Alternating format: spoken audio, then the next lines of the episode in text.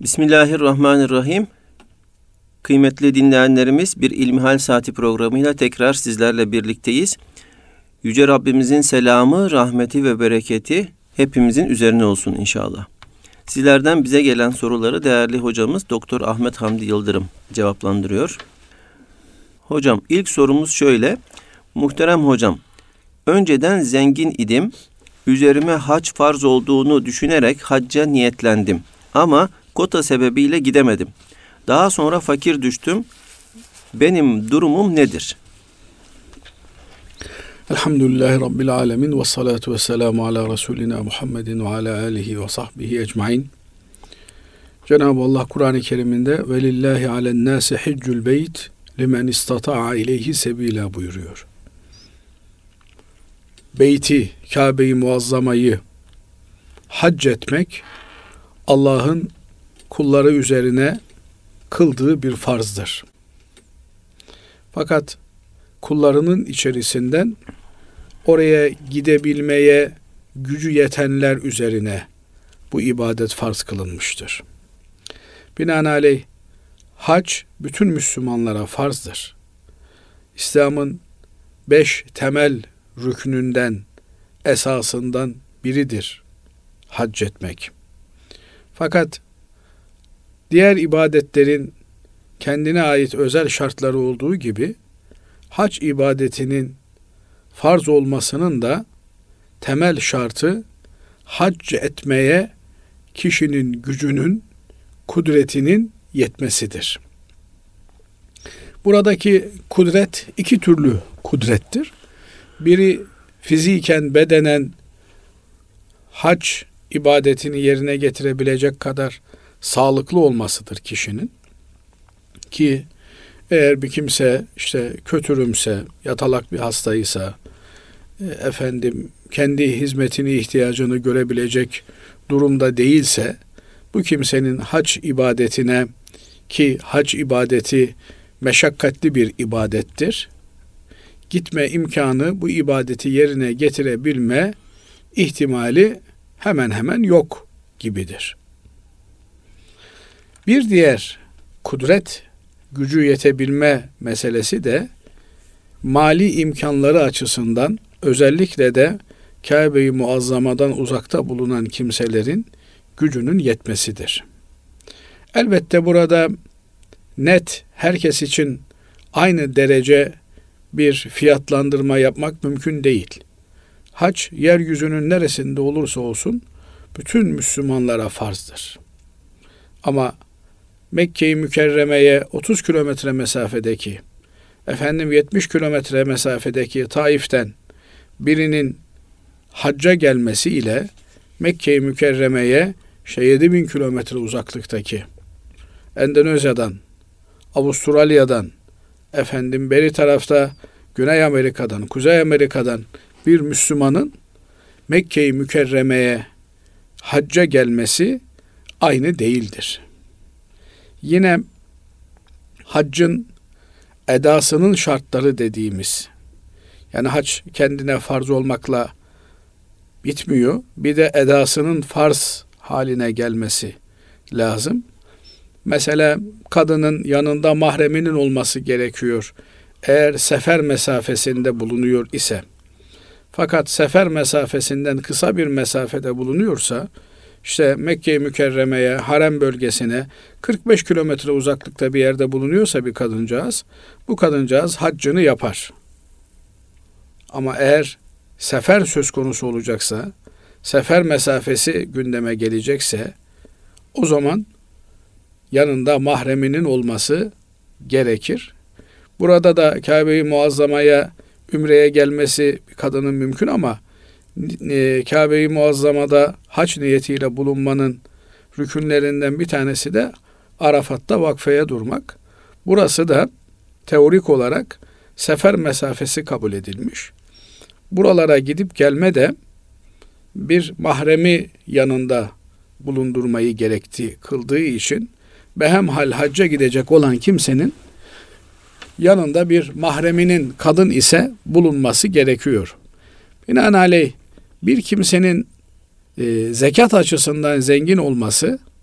Hac ibadetinin üzerine farz olması anlamına gelmiyor. Bugün artık zekat açısından zengin olmanın limiti asli ihtiyaçlarının üzerinde 80 gram altın. İşte bugün altın eğer 200 kaç lira bilmiyorum her gün değişiyor. 230 lira diyecek olursanız 80 gram altın ne yapar? İşte 20 bin liraya yakın bir para yapar. Ama bugün hacca gitmek isteseniz 20 bin lira yetmeyebiliyor size. Kaldı ki 20 bin liraya malik olmak veya işte 30 bin liraya malik olmak hacca gidebilme garantisi de vermiyor. Ya işte kota dediğimiz hac kurasına girmek gerekiyor ve bu kurada eğer hac size çıkmış ise o zaman hac yapmaya müsait hale geliyorsunuz. Hele bugünlerdeki ekonomik çalkantılı durumu da göz önüne aldığınızda ki ticarette her zaman bir risk vardır. Bugün siz kuraya müracaat ettiniz, haliniz vaktiniz yerindeydi. Kura size çıktı, hac etme imkanına teorik olarak kavuştunuz. Ama o gün için o parayı ödeyebilecek imkanınız yok. Borç alma imkanınız da oluşmadı. Dolayısıyla siz hacca gidebilme imkanından mahrum kaldınız.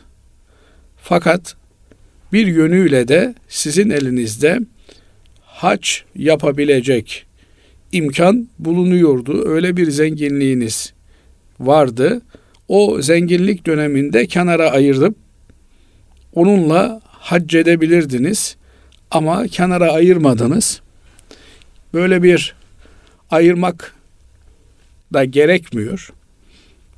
Binaenaleyh tam ödemeyi yapmaya sıra geldiğinde artık siz ödeme yapamayacak, borcunuzu ifa edemeyecek hale düştünüz. Sizin üzerinize hac farziyeti devam ediyor mu? Evet bir kere üzerinize hac farz olmuşsa ve hacca gitme imkanına sahip iken bu imkanı tepmiş ve hacca gitmemişseniz sizin üzerinize hac farz olmuş demektir. Özellikle de eskiden bizim milletimiz haccı emekli ibadeti olarak görürler. İşte çoluğu çocuğu evlendireyim, emekli olayım, ondan sonra hacca giderim şeklinde düşünürlerdi. Şimdi elhamdülillah bu anlayış biraz kırıldı. İnsanlarımız gençken de hacca gitmeye gayret ediyorlar. Kurallara yazılıyorlar.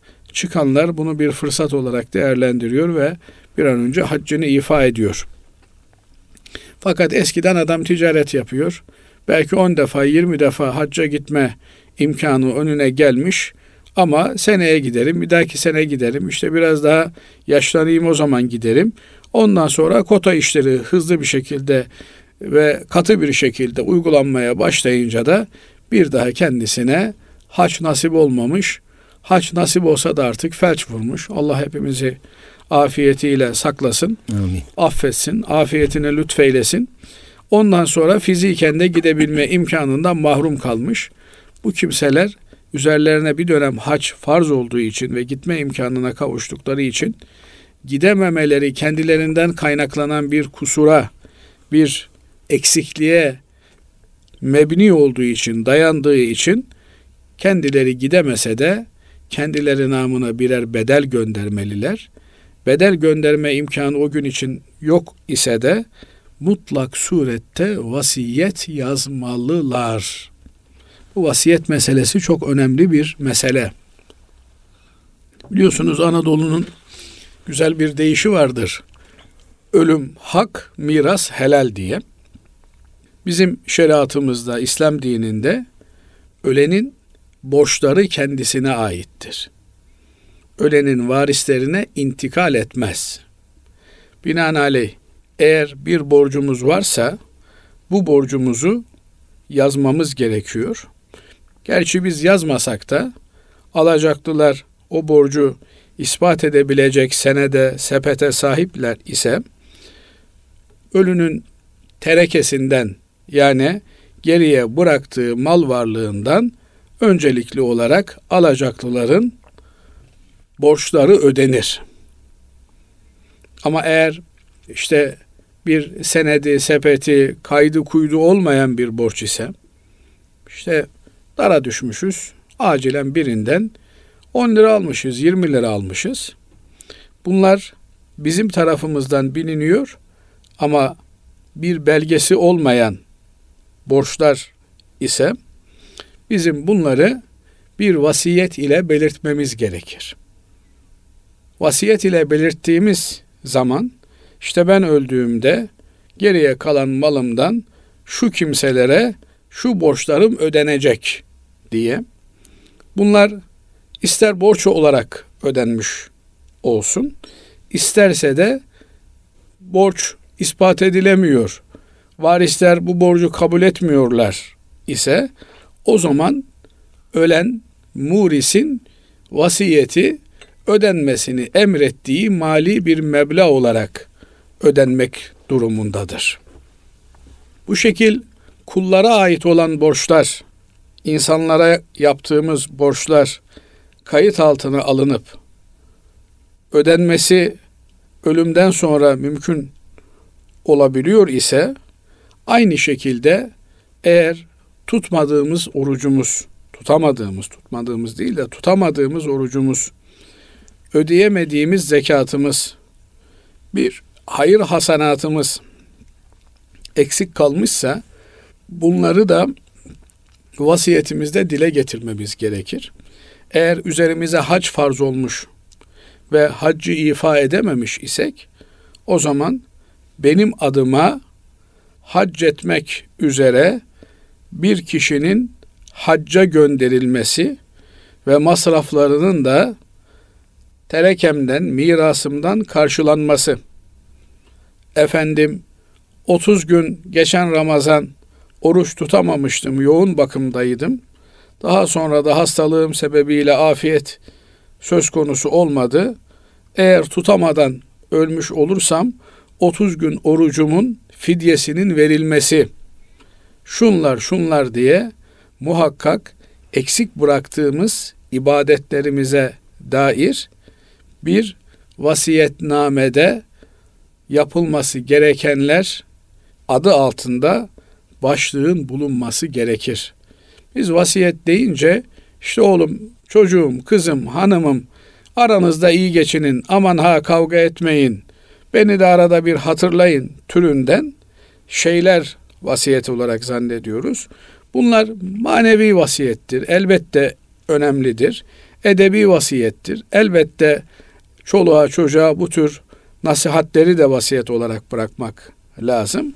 Ama asıl yapılması gereken vasiyet mal varlığımızın üçte birinden geçerli olacağını da düşünerek eğer üç lira bırakmışsak bu üç liranın bir lirası vasiyetlerimizin karşılanması için hukuken kullanılmak mecburiyetindedir. Eğer o miktarı aşarsa mirasçılar diyebilirler ki rahmetli sağlığında yapsaydı. Binaenaleyh eğer hali hayatımızda yeterince hayır hasanat yapamamışsak hiç olmazsa ölümümüzden sonra malımızın üçte birini kurtarma imkanına sahibiz. Niye kurtarma diyorum? Çünkü Basri hocam öldükten sonra malın bizimle olan ilişkisi kesiliyor. Hadis-i şerifte buyuruyor Efendimiz. Bir kişi öldüğünde diyor onu üç, kişi, üç şey takip eder diyor. Malı takip eder, çoluğu çocuğu takip eder, bir de ameli takip eder diyor. İkisi döner, biri onunla beraber kabre girer. Dönenler malı, çoluğu, çocuğu. Yani hatta ağzında altın diş varsa o altın dışı bile sökerler. Kulağında bir küpesi varsa onu alırlar. Parmağında yüzüğü varsa onu çıkartırlar, kabre koymazlar. Bir beyaz kefen, bir çaput parçası. Eh onu ancak uygun görürler. Ona dokunmazlar. O da şeriatımızın emri olduğu için, sünnet olduğu için üç parça bir beze erkek ise beş parça, kadın ise bir beze sarıp gömerler. Gömülmek de bir nimet. Kabre girmek de bir nimet. Ondan sonra geriye döner çoluk çocuk ve bıraktığımız mal varlığı aşağıda o mal varlığının hesabını biz veririz. Yukarıda sefasını başkaları sürer. Bu yönüyle eğer vasiyet yapabilir de mal varlığımızdan üçte birini de aşağıya kabri şerife götürebilirsek bu bizim için büyük bir bahtiyarlık olmuş olur. Neler vasiyet edebiliriz? Efendim köyümün filan yerde yolu eksik kalmıştı. Oranın tamamlanmasını vasiyet ediyorum. Efendim mahallemdeki şu Kur'an kursunun inşaatı yarım kalmıştı veya caminin halıları değişecekti. Onları benim paramla değiştirin diye vasiyet ediyorum. Efendim şu İmam Hatip Mektebi'ndeki okuyan çocuklara burs verilmesini vasiyet ediyorum. Şurada Kur'an kursunda okuyan çocuklara her perşembe günü benim için bir Yasin okusunlar. Onlara da bir ziyafet verin diye vasiyet ediyorum. Hasılı kelam envai türlü hayır vasiyetleri yapmak mümkün. Unutmayalım ki bugün çok basit gördüğümüz o vasiyetler yarın emri hak vaki olup da ölüp kabre girdiğimizde bizim için birer nefes olacak. Bizim için birer içimlik su haline gelecektir. İşte bu mesele haçtan açılmış oldu. Evet. Bu şekilde hac ibadeti üzerine farz olmuş ama fiilen hac ibadetini yerine getirememiş kimselerde mutlak surette yazılı olarak veya işte şahitlerin huzurunda sözlü olarak benim adıma ben öldükten sonra benim paramla bir kimse hacca gönderilsin diye vasiyet etmelidir. Etmezse bu kimsenin çoluğu çocuğu eğer uygun görürlerse babalarının, annelerinin, mirasçılarının mirasından bir pay ayırırlar. Uygun görmezlerse kimse onlara niye babanız adına birini hacca göndermediniz diye laf söyleme imkanına sahip değil. Evet. Allah razı olsun değerli hocam. Evet kabirden söz açıldı. Diğer sorumuz şöyle. Öldükten sonra yine eşlerimizle, evlatlarımızla, anne babalarımızla görüşebilecek miyiz? Birbirimizi hatırlayacak mıyız? Tabi Cenab-ı Allah ahiret hayatı için, cennet hayatı için ve cennet nimetleri için cennete girenin arzu ettiği her şeyi bulabileceğini söylüyor. Şimdi cennet hayatı veya ahiret hayatı farklı bir hayat.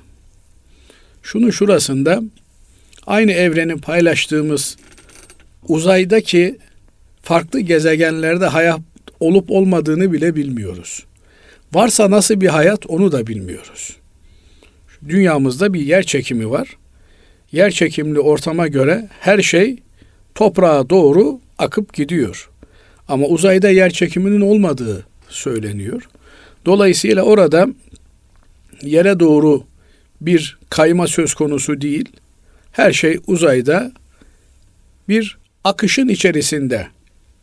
Binaenaleyh oraya gidenler oraya uygun bir takım giysilerle beraber, bir takım alet edevatla beraber orada hayatlarını sürdürebiliyorlar.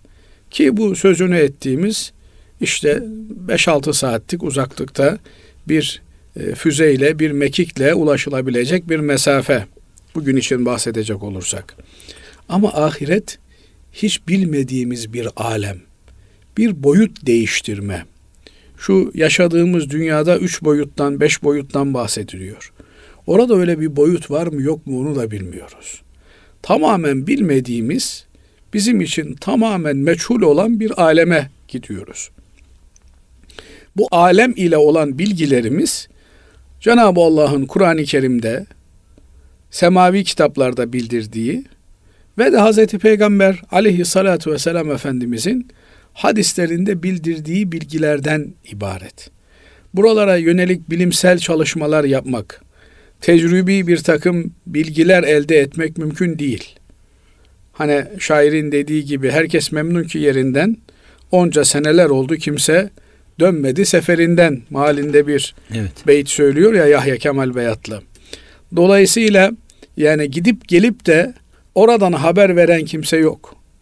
Ne oranın azabını ne de oranın nimetlerini tasavvur etme imkanı şu dünyada bize verilen aklın, kuvve-i müdrikenin, idrak kabiliyetinin sahasına girmiyor.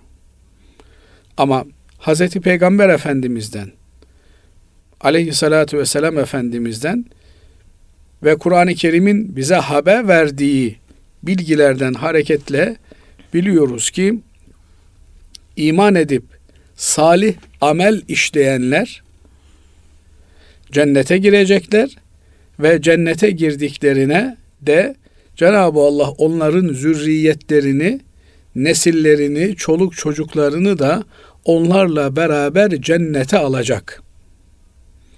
Fakat bu nesil dediğimiz çoluğu çocuğu zürriyeti dediğimiz ifadenin içerisine kimler giriyor?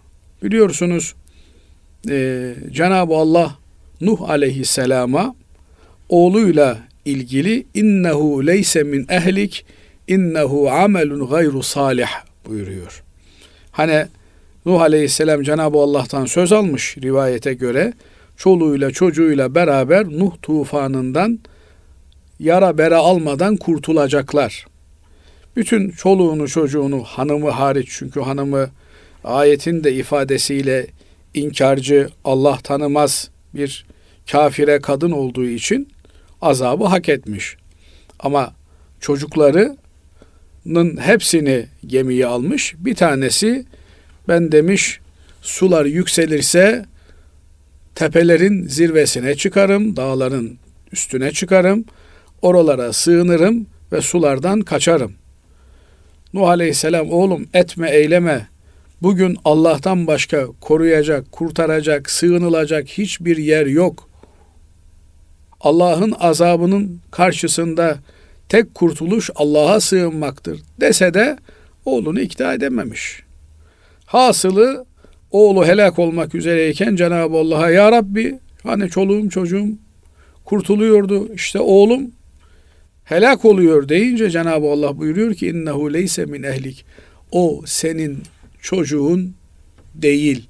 O senin ailenden biri değil. İnnehu amelun gayru salih. O elverişsiz geçersiz bir ameldir buyuruyor Cenab-ı Allah. Yani batıl bir işe yöneldi. Boş işlerin peşinden gitti. Binaenaleyh senin çoluğun çocuğun olacak, ailen olacak kimse asgari standartlarda seninle beraber olacak olan kimsedir.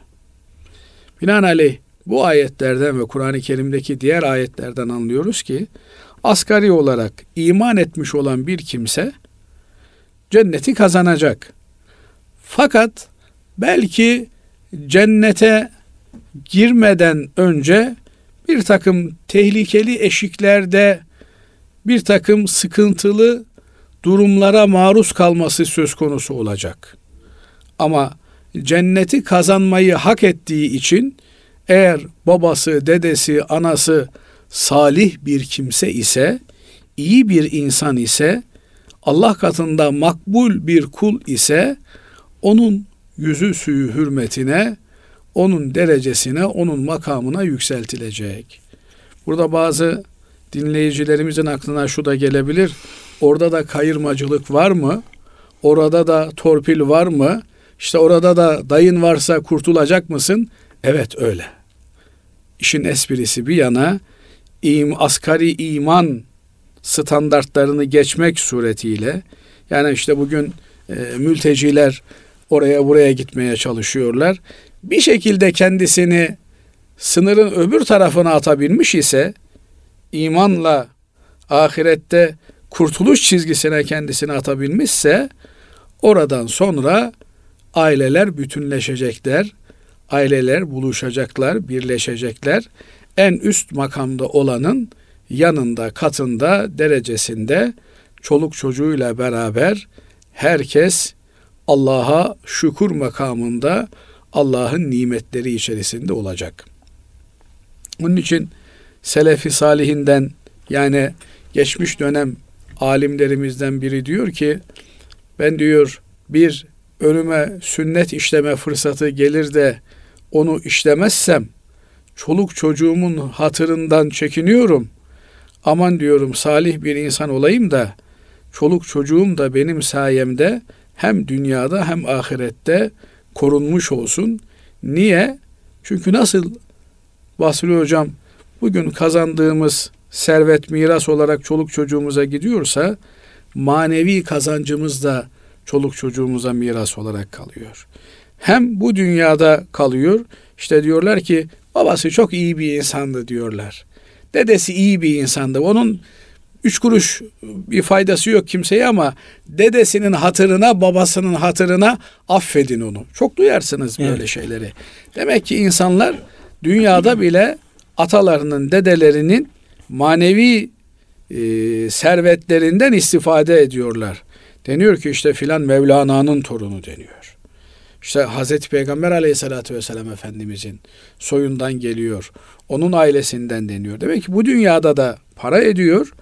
Öbür tarafta da hakikaten Cenab-ı Allah o güzel kullarına ikram ediyor. Ama asgari standartları bulundurmak gerekiyor. Eğer imanı yoksa bir adamın hiç kusura bakmasın. Hani mesela bir hadis-i şerifte geçiyor ya Efendimiz Aleyhisselatü Vesselam kızı Fatıma'ya diyor ki Fatıma diyor babana güvenme diyor. Eğer amelin seni kurtarmazsa diyor babanın sana yapacak bir şeyi yok. Bu niçin söylenmiş? Yani eğer senin asgari standartta imanın yoksa babanın sana yapacak bir şeyi yok.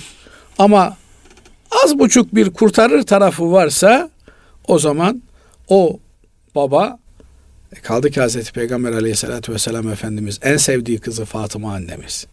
Bırakın Fatıma annemizi ümmetinden herhangi birinin bile cehennemde kalmasına rızası yok. Onu oradan kurtarmak için elinden geleni yapacak ama aklına gelebilmesi için Hazreti Peygamber Efendimizin muhakkak askeri olarak iman standardını taşıyor olması lazım. Cenab-ı Allah hepimizin imanını muhafaza eylesin. Amin. İman selameti versin. Muhterem hocam, üzerinde kul hakkı bulunan kişi yaptığı ibadetlerin sevabına ulaşabilir mi? Tabi e, kul hakkı yapılan ibadetlerin sevabını almaya mani değil. Şu yönüyle ifade etmek isterim. Bugün mesela bir tazminat cezasına çarptırıldığınızda bu cezanın varlığı sizin e, maaşınızı almanıza mani değil. Maaşınızı alıyorsunuz ama elinize geçmeden söz konusu tazminat ödemekle yükümlü olduğunuz tarafa mahkeme kararıyla aktarılıyor. Nitekim Hz. Peygamber aleyhissalatü vesselam Efendimiz buyuruyor ki sahabe-i kiram efendilerimiz ile otururlarken müflis kimdir buyuruyor. Yani bugün iflas ilan etmek konkordato mu diyorlar. Şirketler artık iflaslarını ilan ediyorlar. Battıklarını bildiriyorlar. Diyor ki Efendimiz batık insan kimdir? İflas etmiş olan insan kimdir? Diyorlar ki ashab-ı kiram efendilerimiz ya Resulallah e, Allah ve Resulü daha iyi bilir. Bizim bildiğimiz bir kimsenin malı, mülkü, serveti vardı. İşleri tıkırında gidiyordu. Birden malını, mülkünü kaybedip sıfırı tüketmesi durumunda ona iflas etmiş kişi diyoruz biz. Efendimiz Aleyhisselatü Vesselam diyor ki yok diyor. O değil diyor. Müflis kişi diyor namazını kılmış. Orucunu tutmuş. Zekatını, sadakasını vermiş. Yani Cenab-ı Allah'a karşı bütün yükümlülüklerini yerine getirmiş. Ama ona sövmüş, buna saymış, bunun hakkını gasp etmiş, bunun ile ilgili ileri geri konuşmuş, gıybetini yapmış. Kıyamet gününde dağ gibi namaz sevaplarıyla gelir. oruç sevaplarıyla gelir. Hayır hasanat, sadaka, zekat sevaplarıyla gelir. Bakar ki terazinin sevap kefesi ağır basmış. Dağlar gibi sevap var. Demek ki kul hakkı yemiş olmasına rağmen sevaplarını ne yapmış? Biriktirmiş gelmiş. Ama orada yani kıyamet gününde alemul mukassat denilen bir kısaslaşma, ödeşme alemi var. Hatta hadis-i şeriflerde geçtiği şekliyle boynuzlu koyundan boynuzsuz koyunun intikamını aldığı, öcünü aldığı, işte sen bana sürtmüştün boynuzunla, bana vurmuştun. Şimdi o haksız eyleminin karşılığını burada alma zamanı. Hayvanlar alemi arasında bile bu kısaslaşma gerçekleşecek. Cenab-ı Allah bütün mahlukatı diriltecek. Bunlar içerisinde hayvanlar dirilecekler. Onlar kendi aralarında bu kısaslaşma gerçekleşince tekrar toprak olacaklar.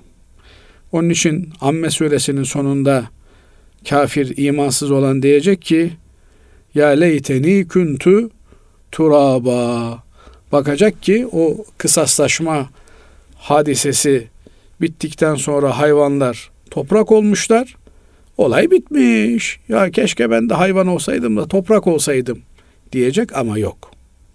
Şimdi onun için bizim Anadolu insanımız Osmanlı irfanına sahip olan halkımız şu iki zümrenin kul hakkından çok endişe etmişlerdir. Biri hayvanlar, ikincisi gayrimüslimler. Niye? Şimdi hayvanlarla nasıl helalleşeceksiniz? O gün ödeşme gününde, kısaslaşma gününde hayvanlarla nasıl ödeşeceksiniz? Dolayısıyla çok çetin bir yer.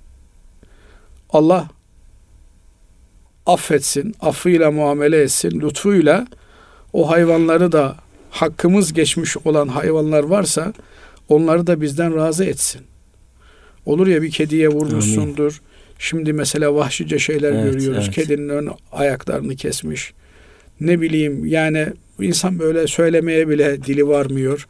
Bunlar nasıl canice, vahşice şeyler. Ama e, işte televizyonlarda bu sapık şeyler gösterile gösterile ve hade onlar gavur gösteriyorlar da Müslümanıma ne oluyor benim de oturmuş seyrediyor. Ben ona da bir mana veremiyorum, şaşıp kalıyorum. Yani bu gözün, bu vücudun, bu bedenin, bu ruhun hiç mi hakkı yok bizde? Hasılı kelam bir hayvanla ödeşmek çok çetin o tarafta.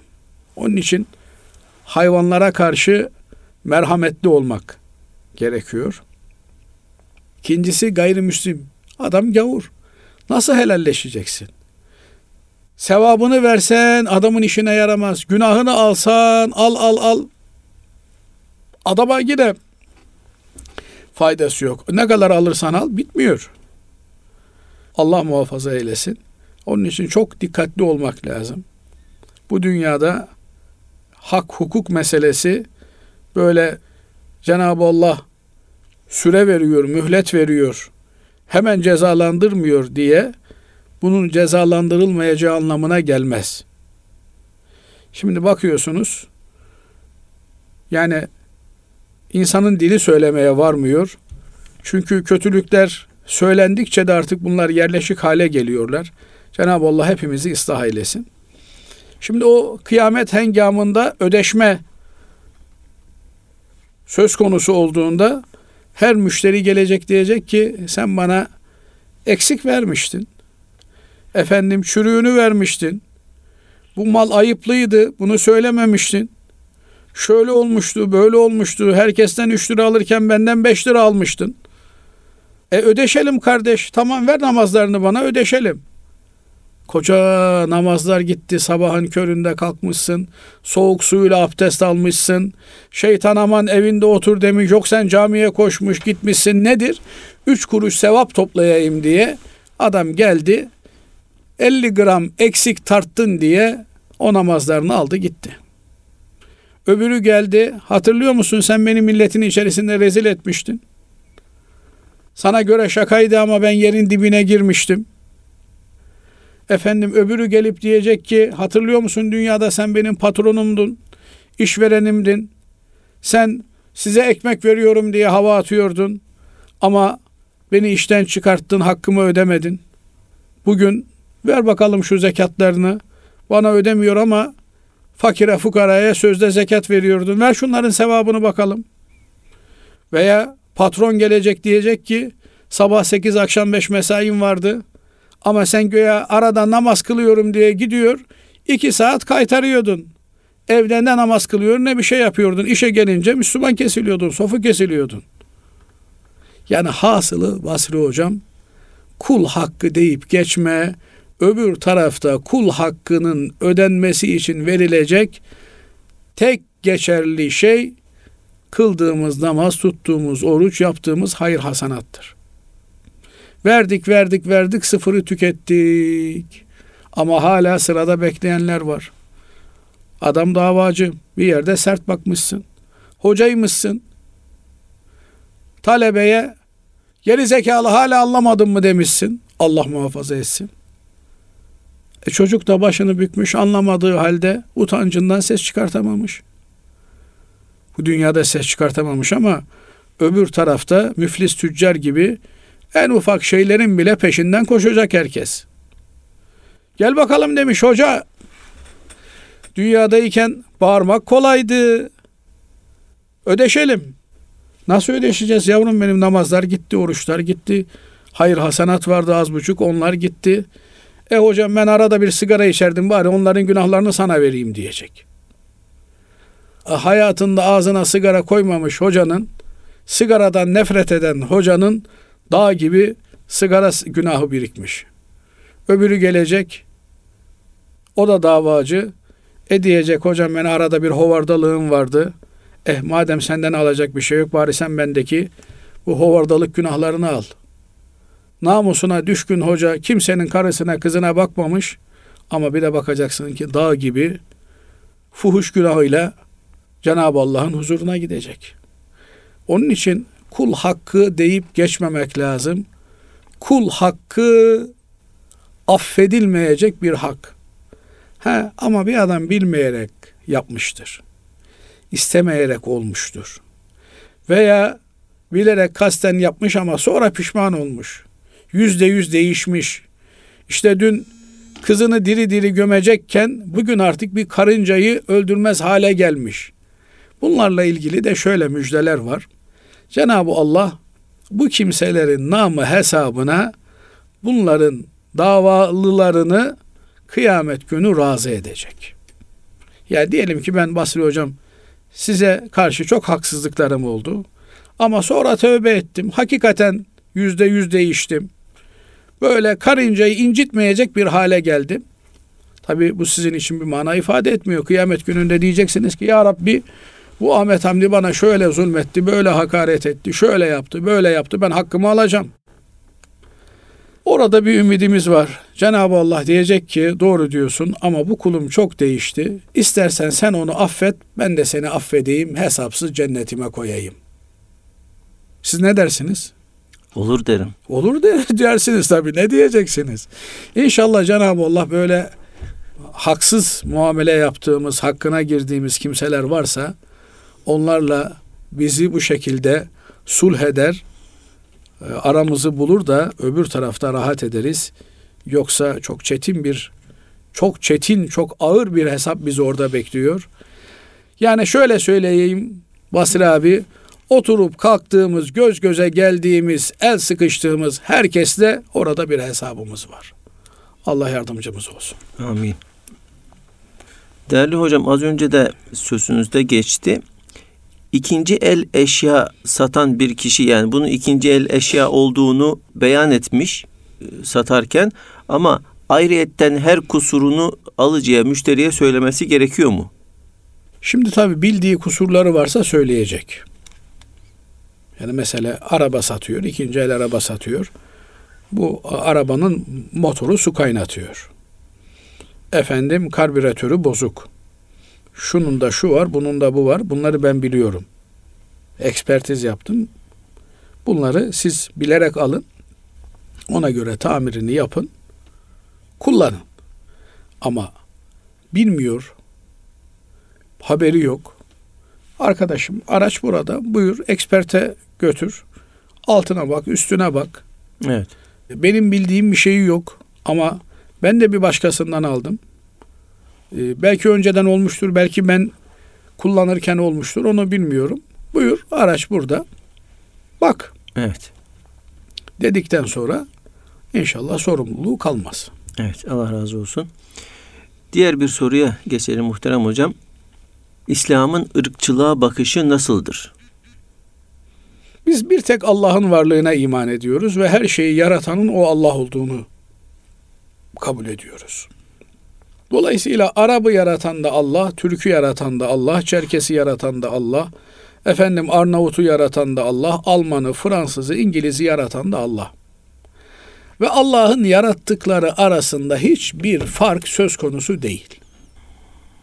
Nitekim ırkçılık söylemleri birer cahiliye dönemi, şirk kültürünün kalıntısı olarak Hz. Peygamber aleyhissalatü vesselam Efendimizin dilinde dile geliyor. Buyuruyor ki Efendimiz inne kemruun fikel cahiliye. Senin damarlarında diyor hala cahiliye kanı geziyor. Şirk kültürünün kalıntıları var diyor. Niye? İşte e, siyah diye bir sahabeye hakaret ediyorsun. Siyah diye onu ikinci sınıf bir mahluk olarak görüyorsun. Beyaz diye birini değerli görüyorsun.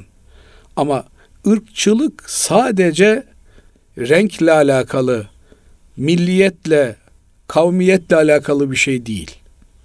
Siz zenginlere karşı fakirlerde yaptığınızın dışında bir muamele yapıyorsanız orada da ırkçılık var.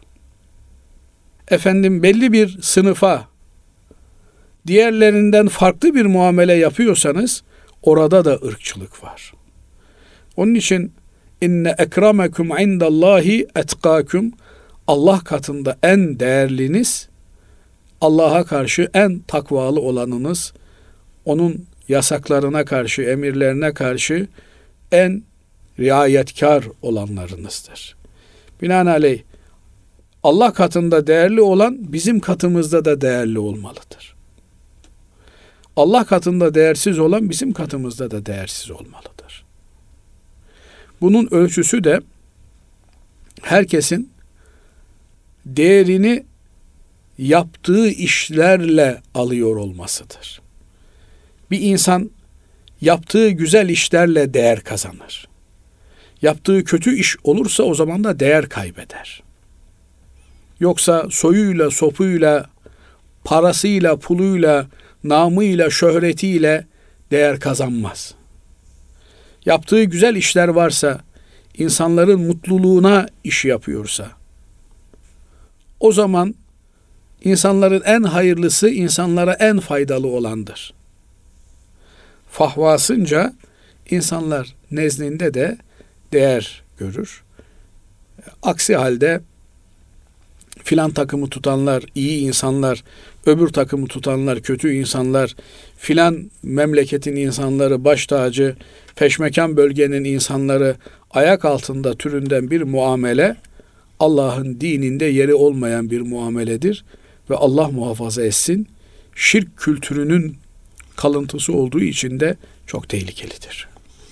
Evet ama yalnız şöyle bir şey var hocam. Ee, bu günümüzde artık insanlar veya topluluklar, partiler, dernekler, efendim farklı kuruluşlar işte kendilerinin iyi toplum namına yararlı faaliyetler yaptığını yani reklam ediyorlar. Medyalar kuruluyor. Her gün bunlar pompalanıyor. Bu insanlar ya bunu nasıl bilecek? Yani falanca kişinin e, falanca grubun e, iyi olduğunu nasıl bilecekler? Yönlendiriliyorlar yani. Evet, şurası bir gerçek. Efendimiz Aleyhisselatü Vesselam bazı kavimlerin helak olacağını söyleyince Ayşe validemiz radıyallahu teala anha diyor ki Ya Resulallah onların içinde iyiler var, kötüler var, hepsi birden helak olacak. Nasıl olacak? Efendimiz buyuruyor ki herkes niyetiyle haşr olacak diyor. Niyetlerimiz yani iç güdülerimiz. Sen filan işte cemaate niye gidiyorsun? Mesela sabah namazını kılmak için mahalledeki camiye, cemaate gidiyorsun.